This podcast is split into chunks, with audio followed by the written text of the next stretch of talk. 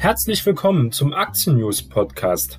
Der Podcast über alle Finanzthemen, die die Welt bewegen. Jeden Montag und Freitag eine neue Folge von Jonas Neubert.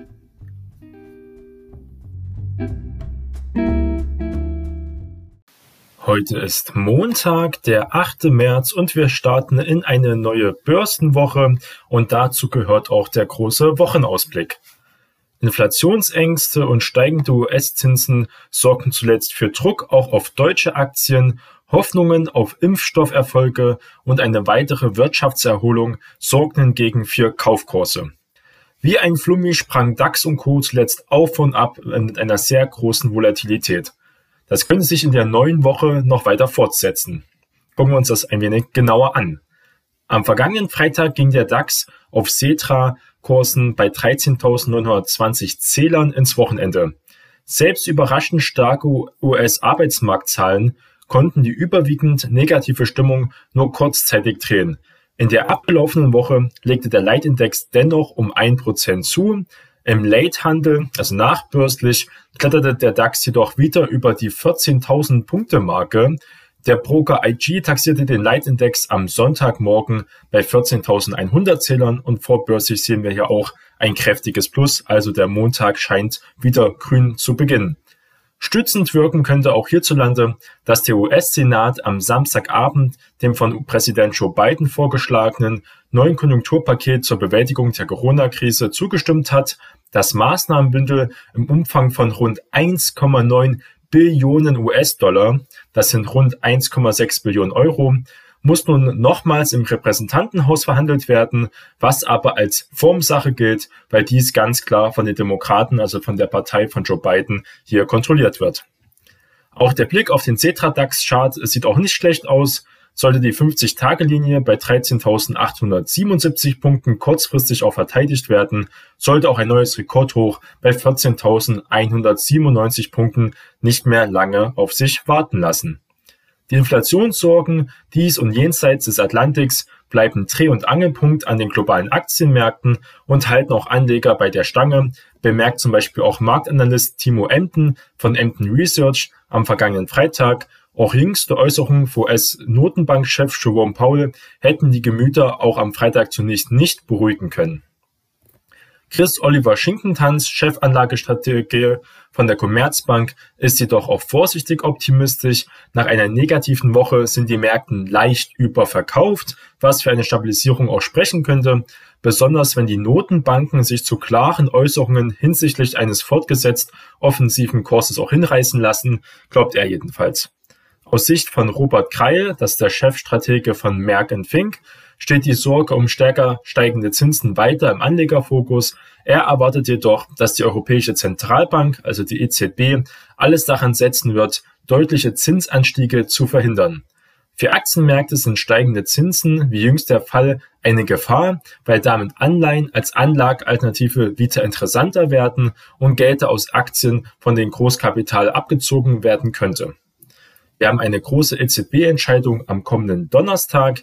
Der geldpolitischen Entscheidungen der EZB stehen also am Donnerstag an und da ein großer Fokus für die Anleger drauf liegen. Sie werden genau hinhören, was die Präsidentin Christine Lagarde zu sagen hat, zumal der Chef der US-Notenbank Jerome Powell gerade erst die Märkte vor den Kopf gestoßen hatte mit nur sehr vorsichtigen Äußerungen oder gar keinen Äußerungen zum starken Anstieg der Kapitalmarktzinsen, woraufhin die Börsen ja prompt wieder negativ reagiert hatten. Besonders Freitag war der Handel sehr, sehr volatil, sind erstmal ganz, ganz tief gestartet bei den US-Indizes, die sich dann aber wieder schlussendlich stark erholen konnten. Aber die Volatilität ist momentan immens. Für Uwe Burkhardt, Chefvolkswirt der Landesbank Baden-Württemberg, ist das Reflationsszenario eine boomende Konjunktur begleitend von auch Preissteigerungen das Hauptthema an den Märkten. Für die Aktionäre bedeutet dies, dass es diese Super Growth Aktien, also Unternehmen, die in ihren höheren Bewertungen eine rosige Zukunft vorwegnehmen, haben es zurzeit sehr schwer, sind davor aber auch sehr stark gelaufen, sagt auch der hier der Experte. Am anderen Ende der Risikoskala ist ein Anleger derzeit auch besser aufgehoben, denn werthaltige Aktien profitieren von Reflationierungsthema. Derzeit erschienen etwa dividendenstarke Versicherer und Energietitel besonders attraktiv. zumindest so lange, bis der Sturm an den Rentenmärkten wieder abebbt, so Burkhardt. Die Berichtssaison in Unternehmen neigt sich aber langsam dem Ende zu. In der neuen Woche werden aus dem deutschen Leitindex DAX nur noch drei über ihre Geschäftsentwicklung berichten. Der Autozulieferer und Reifenhersteller Continental sowie auch die Deutsche Post melden ihre Zahlen beide am kommenden Dienstag. Am Mittwoch berichtet der Sportartikelhersteller Adidas noch seine Jahreszahlen. Quartals- bzw. Jahreszahlen kommen in der neuen Woche außerdem unter anderem von folgenden Unternehmen Aurelius, Hannover Rück, Hugo Boss, Just Eat Takeaway, K plus S, Klöckner Co., Langzess, aber auch RTL, Symrise und Traton sind mit dabei. Neben der EZB-Sitzungen stehen aus konjunktureller Sicht die Zahlen zur Industrieproduktion in der Eurozone insgesamt und in großen Mitgliedsländern verstärkt im Blick. In den USA dürften Inflationszahlen auch große Aufmerksamkeit auf sich ziehen. Und die deutsche Börse korrigiert auch weiter die Indizes und in diesem Fall ist es der S-DAX, haben wir einen Aufrücker.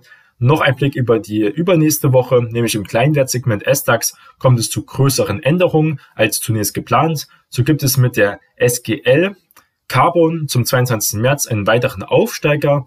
Rausfällt im Gegenzug die Deutsche Beteiligungs AG. Die deutsche Börse korrigiert damit am Samstag ihre Pressemitteilung vom vergangenen Mittwoch, als die für März ausstehende Indexänderungen bekannt gegeben wurden.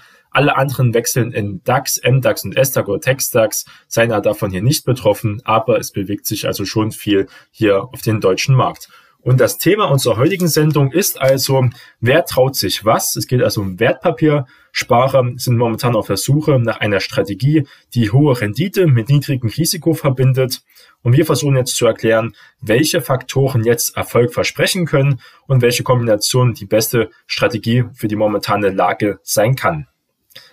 Niklas Ostberg, Gründer und Vorstand des Online-Lieferdienstes Delivery Hero, hat sich gerade im großen Stil von Aktien seines Unternehmens getrennt.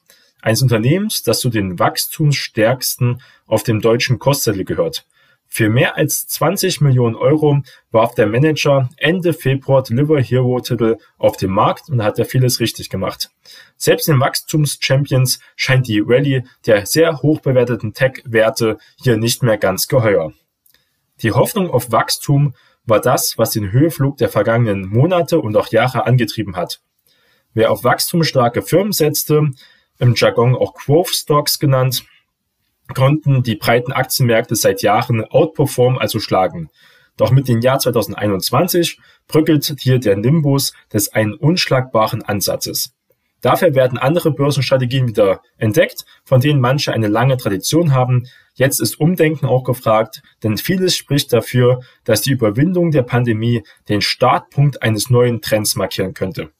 Der Kapitalmarkt ist kein statisches System, vielmehr konkurrieren verschiedene Strategien, die mit den Versprechen einer Überrendite einhergehen, sagt zum Beispiel Andreas Beck, Gründer des Instituts für Vermögensaufbau in München, auf Dauer werde nicht immer dieselbe Strategie funktionieren. In der Branche werden diese Börsenstrategien, auf die es auch gleichnamige Indexfonds gibt, mit dem Begriff Factor Investing umschrieben. Und da sagt man also hier, dass es ein ganz klare Nischen-Themen ähm, sind und da mehr gemacht werden muss, nicht nur auf ein Thema zu setzen. Und der Kapitalmarkt honoriert das auch in meisten Fällen. Und die Idee ist dabei, wer sich bei der Geldanlage konsequent an den gerade passenden Erfolgsfaktor hält, erwirtschaftet langfristig mehr Ertrag als mit einem simplen Index. Wachstum, also Growth, ist ein solcher Faktor. Ein anderer Momentum ist zum Beispiel ein Faktor oder ein wieder anderer Wertigkeitshaltigkeit der Value-Faktor.